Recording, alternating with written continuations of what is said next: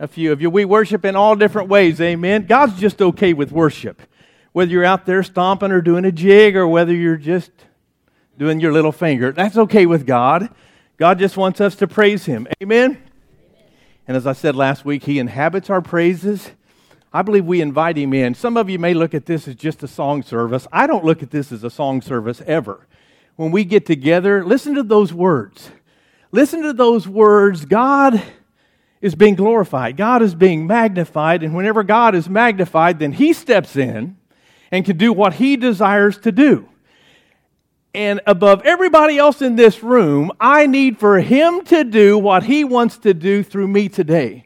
Because if I just try to do this on my own strength, I'm a failure. I can never do what I do on my own. Oh, I've tried it, and I fell flat on my face.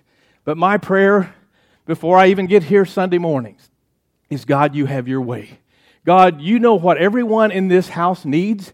I may preach one message this morning, but I believe it goes out 300 different ways because the Holy Spirit is igniting it. The Holy Spirit is burning within it to meet your needs wherever you're at because every one of us, if you've got blood pumping through your veins today, we have a need. Amen.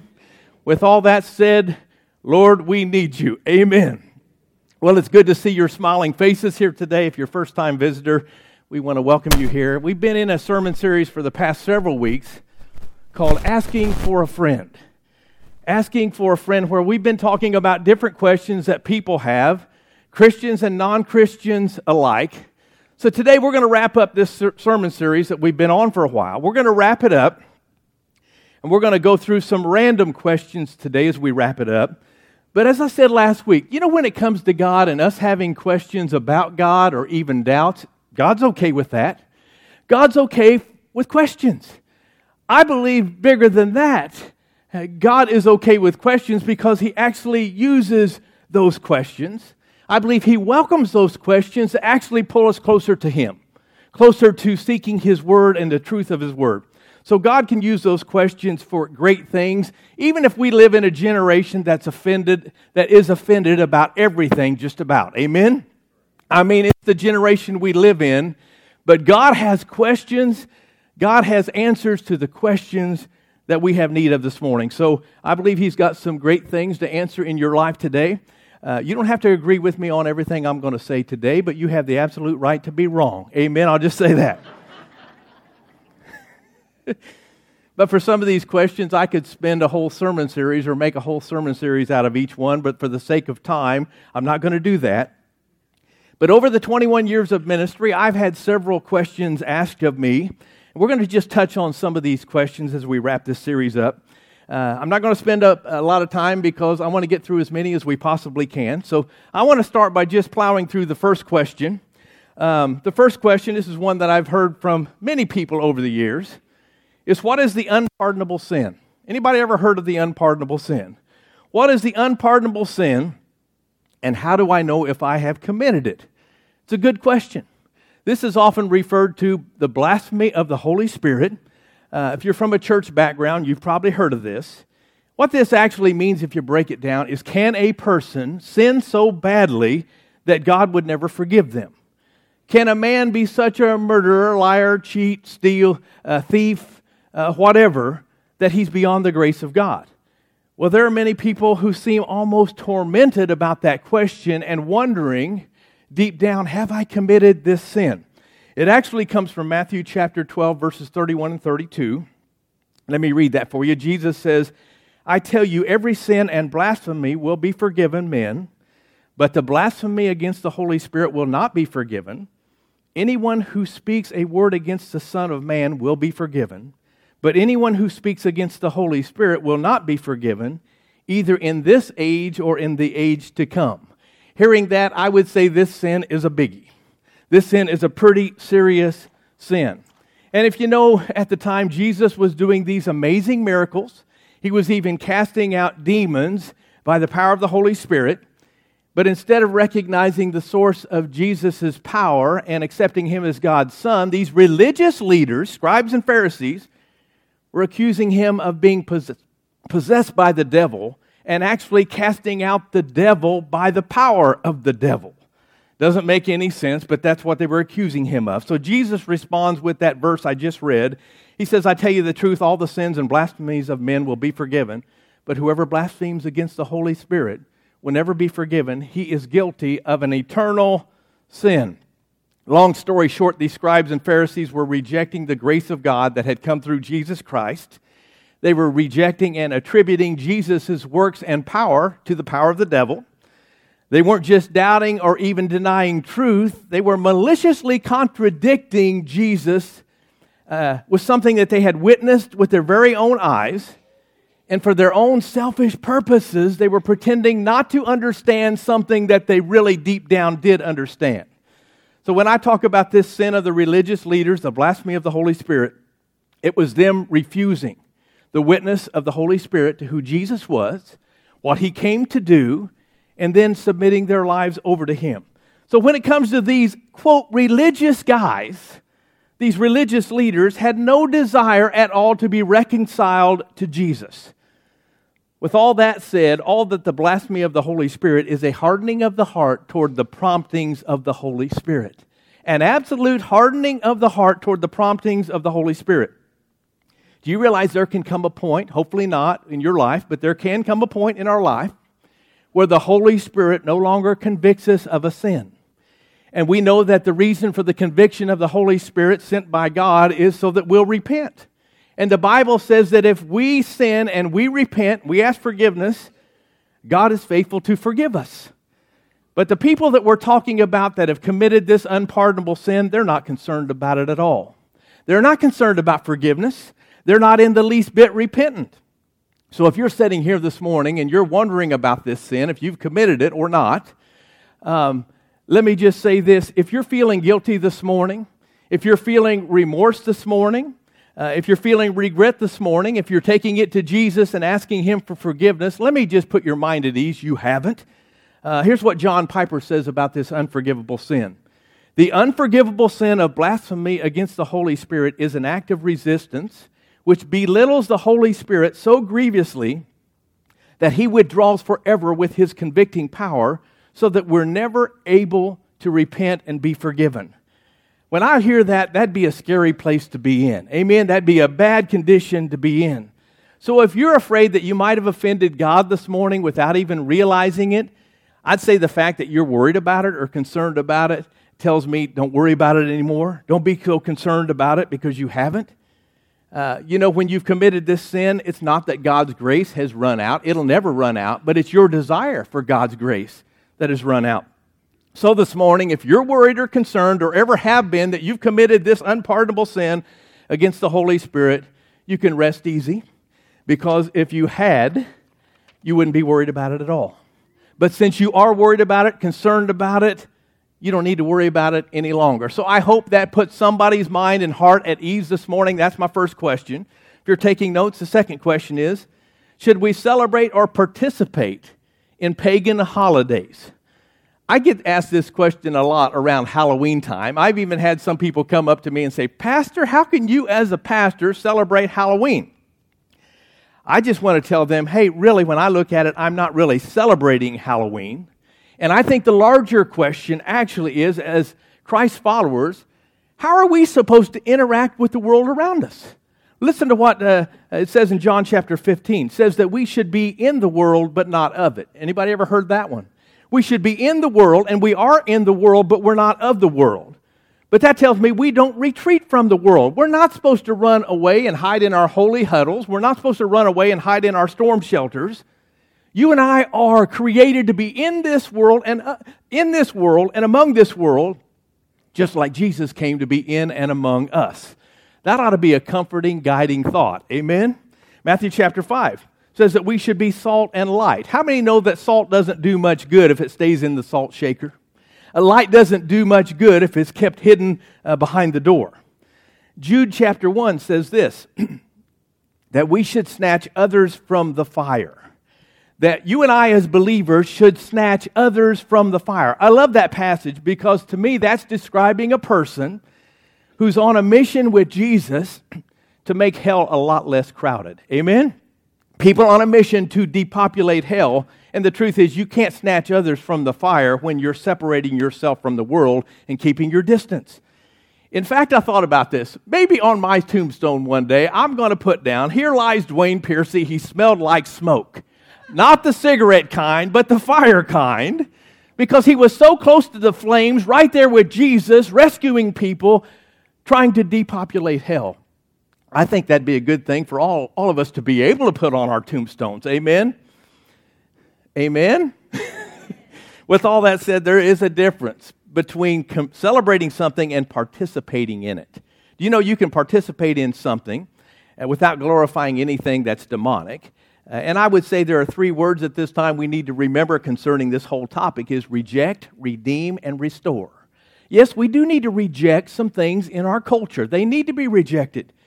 But when we reject them, we don't just drop them, we need to redeem them. And we need to restore them to God's original purposes. Amen? The world has perverted what God created. And it's our job as Christ followers to restore them back to what God intended. The bottom line, it's a matter of conscience. And some of you would say, well, participating in Halloween violates my conscience. And I would say to that, then don't participate in it at all. You have your reasons, I'm sure, your stories behind it. But let me just say this it's also not a legalistic thing where you need to put others down who do participate in it. You know, here's where I stand on it, and I, I kind of uh, found this within my heart by just asking a simple question. I asked myself years ago, where would Jesus be on Halloween night? I can't imagine him being hiding in his house in the dark, watching Veggie Tales, uh, or playing Bible Pictionary, I don't picture Jesus doing that. I picture him as being out in the world, letting his light shine. Some people that are against Halloween would say, well, I think it's just an opportunity to let kids go out and destroy things, vandalize houses and businesses, and experiment with Ouija boards and the occult. I'm not condoning any of that, but I will say those sort of things don't make Halloween in itself evil. It just reveals, I think, the evil that lurks within human hearts. I believe it does show that there is an evil in this world. But I even remember seeing people in the streets of Chicago rioting because the Bulls won a basketball game. Amen? I see them rioting in the streets when they lost a basketball game. What I'm saying is, people will use any excuse they can to practice evil, but you and I, as followers of Christ, do you know our job is to overwhelm evil with good? Overwhelm evil with good. So I think we ought to take that tradition of ghosts and goblins and pour out the love and mercy of God on that situation. Amen? So listen to this. The trick is to treat Halloween like a divine opportunity, a divine opportunity instead of a demonic holiday. I don't know about you. I'm just speaking from my experience growing up as a kid. I loved Halloween. I had a ball. I mean, I enjoyed going out, getting candy, free candy, I enjoyed going out with my friends. I enjoyed dressing up, and never once did I equate it with evil. Never once. And my mom would always make us homemade costumes, and I'll never forget the year she made a pumpkin costume for me. Yeah, this round paper mache cardboard pumpkin. Uh, she made me wear a green stocking cap for the stem. Uh, my arms, I think I had orange leotards on. I mean, it was ridiculous, I'm sure, but I didn't know it. I was having a ball. It made it kind of hard to see your Halloween candy when it was way out there and you couldn't get to it. But the worst part was when we were walking through the yard up to somebody's house, I stepped in a hole and I fell down. I didn't realize until then I couldn't get back up. And my friends realized real quick that they could roll me around the yard like a ball and have a blast, and they did. You know, when it comes to Halloween, we do a thing around here, and we have for several years called Trunk or Treat. Uh, most of us have heard of that. We decorate the trunks of our cars and our trucks. Uh, we give away free candy, free hot dogs, free drinks. We have a ball. We make it a family event, and we are looking forward to having a bunch of fun this year. So uh, it's okay to participate in those things with the right hearts, what I think. Third question Is it okay to drink alcohol and do legal drugs? Well, are we in Colorado? I'll just ask you that. Actually, Illinois is not getting too far away from what Colorado is like in a lot of ways. But here's the deal I believe this question can fit into a lot of areas in our lives as Christ followers. We can apply this to a lot of different things, but I think the question should be when it comes to these things drugs or alcohol, uh, are we allowed to? maybe the bigger question should be is it okay to? You know, I think whenever we ask those kind of questions, what we're really saying, and we don't want to admit it, is where's the line? So I can go right up to the edge of it, where I can tiptoe almost to the edge of it and not commit it. I mean, we laugh, but it's the honest truth. Where's the line? That's not always the wisest decision. And for some of those, you may have grown up in a very legalistic background where all you heard preached on was moralism and all that stuff. Let me just say, you might be surprised to realize you have more freedoms in Christ than you even realize. In Galatians chapter 5, Romans chapter 8, Paul talks a lot about this. However, he also warns us, gives us a stern warning to not use our freedoms that we have as an opportunity for our flesh or as an opportunity for sin, but through love, to use them to serve one another. So the short answer is the Bible never really prohibits alcohol but it does ask us to be very thoughtful. I'll say use wisdom. Ephesians chapter 5 verse 15 Paul says this, "So be careful how you live. Don't live like fools, but like those who are wise. Make the most of every opportunity in these evil days. Don't act thoughtlessly, but understand what the Lord wants you to do. Don't be drunk with wine because that will ruin your life. Instead, be filled with the Holy Spirit." Did you catch that? He said, "Don't get drunk." Because when you get drunk, bad things happen. Amen? You can lose your mind. You can lose your senses. You can lose your license. Amen? You can lose your memory. You can break the law. You can hurt people or you can hurt yourself. And you definitely can't make good and wise decisions when your mind is in that sort of condition. So instead of asking, uh, is it okay? I think the better question would be, is it wise? Maybe even though you have the right to, is it wise? Maybe for all kinds of reasons you need to ask that question. Maybe one of the questions is you have this genetic disposition toward addiction, so you ought to stay away from it. Maybe because if you're really honest, you're using it to self medicate yourself against your worries, your fears, your anxieties. Or maybe you've just out and out become too dependent upon whatever it might be. Maybe you just need to put on the brakes for a minute and say, you know what? I'm not going to let any substance control me. I'm going to stand up against it and I'm going to refrain from it. Even though I have the uh, freedom in some areas, I'm not going to do it. First uh, Corinthians chapter 8 verse 13. Paul talks uh, about this. He talks about being mindful of others actually, and he's not talking about alcohol in this situation. He's actually talking about eating meat. And he's saying if I go out and I eat meat, which was against some of their customs, and I cause a brother or sister in Christ to stumble because I'm out there eating meat, he takes it so serious, he says, I'm never going to eat meat again in my life. Even though he had the freedom to. Because he said he didn't want to cause anyone to stumble over what he has done. I think we should take that premise, that principle, and apply it to drugs and alcohol in our lives. And whenever it comes to that, seek God on that, use extreme wisdom on that. So that's what I have to say on that. Amen? Question number four What makes premarital sex and porn so bad? What makes premarital sex and pornography so bad? We've got some pictures we want to put up on the. I'm just kidding. That. some of you started to squirm right then. I saw it. But we get asked this question over and over, and it's usually by the younger generation. Um, but I think it's so important for us as Christ followers to have a good answer to give them because largely in our culture, for the most part, they've moved on. They have actually moved on. What I mean by that is for us to suggest that we should save sex for marriage, the culture largely hears that as old fashioned, outdated, unrealistic, out of touch. They just see it as another biological desire. And since it's a natural biological desire, they think they have every right to go out and fulfill it. So when I think about it, they're looking at it kind of like it's not any different than being hungry. If I'm hungry, I'm going to go eat. If I'm sleepy, I'm going to go take a nap. If I have sexual desires, I'm going to go out and fulfill it with whomever, whenever, and however I want to. Therefore, whenever we say save sex until marriage, and anything outside of that is sin, and if we don't save sex until marriage, you're missing God's best for your life, the culture that we live in today hears that and says, You're ridiculous. You're outdated. You're out of touch. Not even realistic. Well, let me just take it to the one that answers all questions to God and answer this why question about this kind of difficult topic. The reason why we should listen to God on this is because do you realize He's the one that thought it up in the first place? Do you realize He's the one that created and designed sex in the first place? I don't think He gets near enough credit for it either. Amen? And so many times I think God looks down from heaven and said, Hey, wait a minute. Uh, you, do you know I created that? I designed that, and you have twisted it, you perverted it, you've turned it into something dirty and something wrong that I never intended. My point is, God designed it. And if God designed it and fashioned it, then He knows how it works best. And He also now knows how it can hurt us the worst. He knows both ends of the spectrum.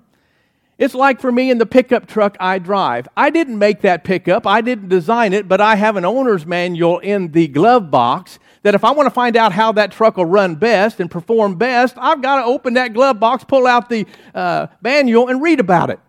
Do you realize this is God's manual for life right here? If you want to find out how sex works best, right there is the manual. If you read the Song of Solomon sometimes, it will make you blush. Amen? I'm just saying. God has it all right there spelled out for us. No, I'm not going to leave pornography out. Some of you thought I'd move on past it. No, pornography is self centered, self serving, and very addictive. And it sets up unrealistic, and even hurtful expectations toward a spouse or a future spouse. And some of the young people might say, well, hey, wait a minute. I'm single. I'm free. Uh, I don't have to worry about that. I can do this. It won't hurt anything. It doesn't matter. I would say, well, you may not be married right now, but someday you're going to be, or uh, maybe you hope to be. And the best time to start working on your marriage isn't after you're married. Amen? A lot of us probably have tried that and failed. The best time to work on your marriage is before you're married because healthy, mar- healthy people have healthy marriages. So, what I'm saying is the time to get healthy spiritually uh, is right now. While you don't have that other person in your life yet, get prepared for it. Amen? Anyway, moving on. Question number five What's the point and purpose of prayer? Some of you are saying, Wow, I'm glad he finally got off of sex. That was getting terrible. You ought to be up here talking about it. Amen? Question number five What's the point and purpose of prayer? A lot of us think, well, if God already knows everything that's going to happen anyway, then why do we even need to pray? He's, pray? He's already got it figured out. Let me just say this Jesus prayed, and he was fully God. He was perfect and sinless in every way. He knew the mind and heart of God, and yet Jesus prayed all the time. Jesus even got away to pray away from everyone else. So if Jesus prayed, I'm just saying, I think that tells me that we should pray too. And the next thing when it comes to prayer, prayer is more than just getting something we want from God. Have you figured that out yet? Because if you haven't figured it out and you're just expecting God to give you everything you're, want, you're wanting, you won't get that. God won't give you that, and you're going to be disappointed. The point of prayer isn't to change God and to make Him aware of things, it's to change us and to make us aware of things. So if you're praying and praying and praying and you're not getting any answers and God seems silent, I think we ought to step back and then talk, stop talking so much.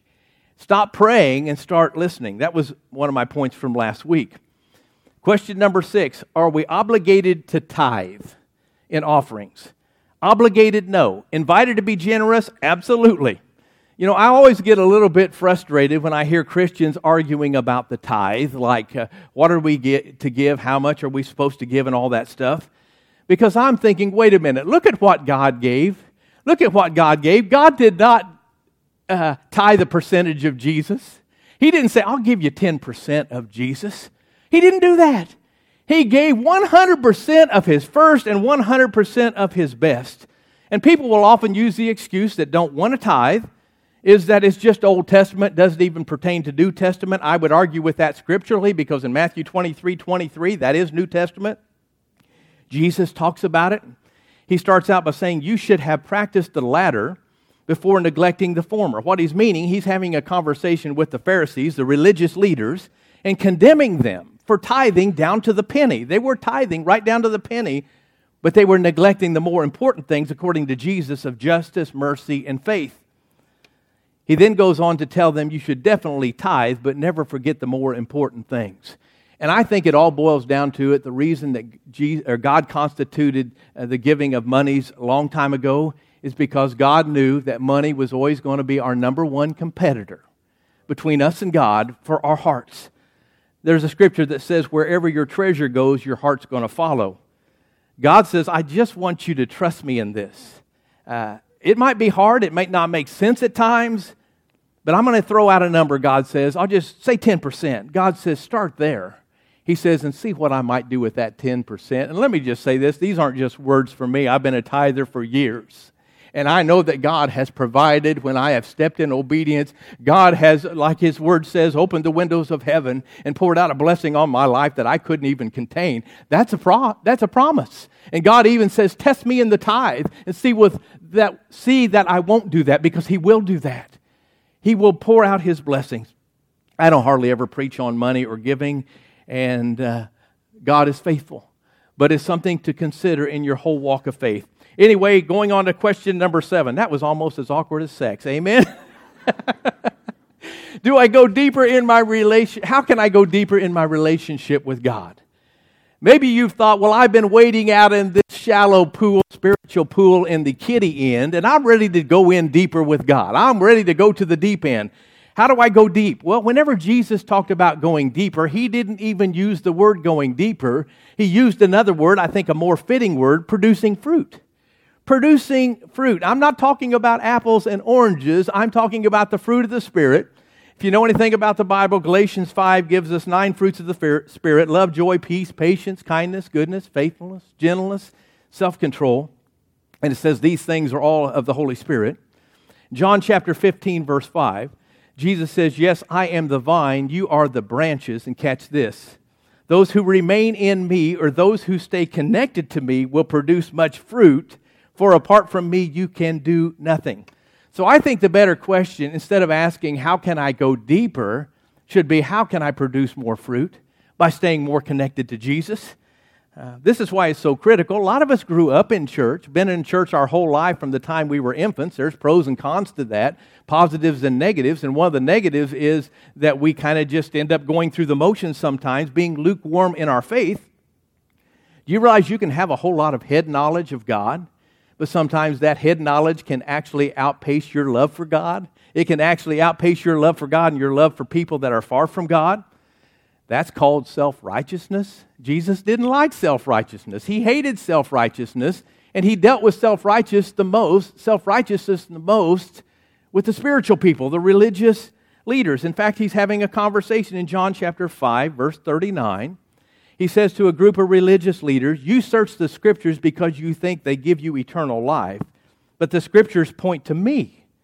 Yet you refuse to come to me to receive this life. In other words, he's looking at these religious guys and he's saying, You guys know the scriptures very well, but you've missed me completely. You've missed my heart.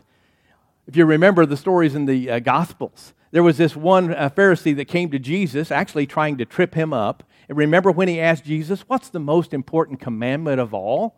And if you know anything about that day, these religious guys were trying to fi- follow 613 different commandments. They asked him to boil it down to one. Well, Jesus boils it down to two, and he says in Matthew chapter 22, he says, You must first love the Lord your God with all your heart, all your soul, all your mind. This is the first and greatest commandment.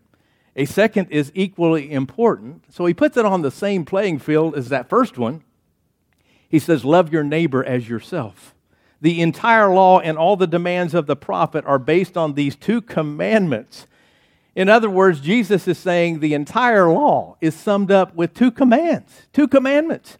The entire law hangs on these two simple commands love God and love others. So if you want to grow deeper in your relationship with God, guess what? You need to get on mission with God.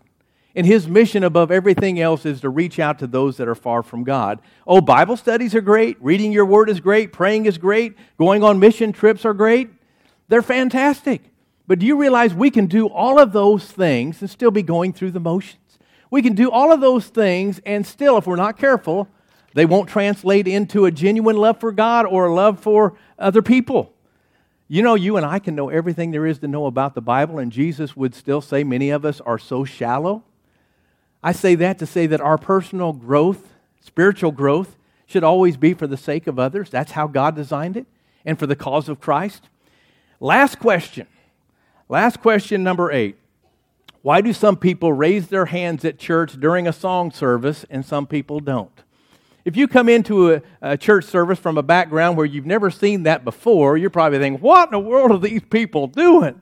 Well, somebody please answer their questions. Everybody has a question, you know? I mean, they don't know what's going on. Well, the Bible tells us what's going on. The Psalms are full of scriptures that talk about lifting up holy hands to a holy God. I'm going to give you two of them this morning, starting with uh, Psalm 63, verse 4. I will praise you as long as I live. Uh, the psalmist is speaking to God. And in your name I will lift up my hands. Psalms 134, verse 2. Lift up your hands in the sanctuary and praise the Lord. Some people say this is a way of connecting with God, reaching out to God. Some people say this is uh, a full surrender to God. I'd say it's all of those things. But above it all, it shows a posture of worship, lifting holy hands to a holy God.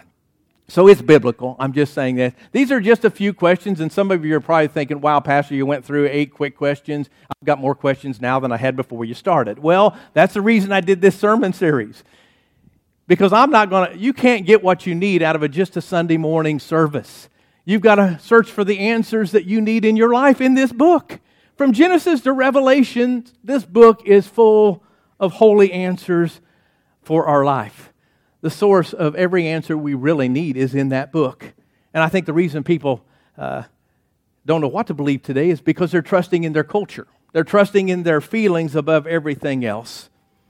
You know, that's a dangerous place to be because you're going to end up doing, I guarantee you, because our nature is at odds against the Spirit, we're going to end up going and doing things contrary to God's Word. And that's because we simply don't know God's Word. I pray today that your heart will fall in love with Jesus like it's never fell in love with Him before. I think it's about time in all the competition that we have in this world today that somehow the Spirit of God, through the life that we live in front of people, would reach out and touch hearts in a way that say, wow, my life is falling apart. I really need what they've got. You know, if you're not showing that passion for Jesus in your life every day, and none of us do every day, but I pray that today you'll pray for more of a passion to be more of a servant more of a passion to be more in love with Jesus than ever before, so that when people look at you, they'll know without even you having to say a word, they've got something I need. You've got something they need. I've got something they need. But if we keep it hidden behind a door, if we keep it hidden under a bushel, as the word says, they're never going to realize it. Could you stand to your feet this morning? I just think God wants us to make Him number one priority in our life. Because after all I've said today, it doesn't even matter what you and I believe personally. It matters what we do with God. Amen? What are you going to do with God this morning? As you bow your heads, close your eyes, I just want you to take a moment to just focus on Jesus in your heart. And if you're ready, make this prayer that I'm going to pray your own prayer today. You don't have to pray it out loud. Just listen to me and agree with, with, agree with it with your heart. Lord God, I come to you and I don't have it all figured out. I've tried to figure it out and I've tried to do life on my own terms, and God, all that brought me was more disappointment and frustration. But today, Lord God, I'm coming to you and I'm ready to surrender. I've still got a whole lot more questions, God, but instead of trying to take these questions on myself and answer them without you, I'm coming to you. I'm pursuing you for the answers with you. So today, Lord God, I come to you as a sinner. I recognize it, I confess it, and I say that I'm sorry. I repent of it. Forgive me of my sins. And I want Jesus, you to be Lord of my life and Savior of my life. I believe that you went to the cross and died on the cross for me, for my salvation. And if I can trust you as my Savior, Father, from this day forward, I'm going to trust you as Lord over all, over my money, over my thoughts, over my marriage, over my kids, over my relationships, over my desires. God, I just surrender them all over to you today. Father, I want to be a new creation in Christ today and for the rest of my life. If you agree with that prayer, would you just say, say amen with me? Amen. God bless you all. Have a wonderful 4th of July. Go out and change the world for His grace. God bless you.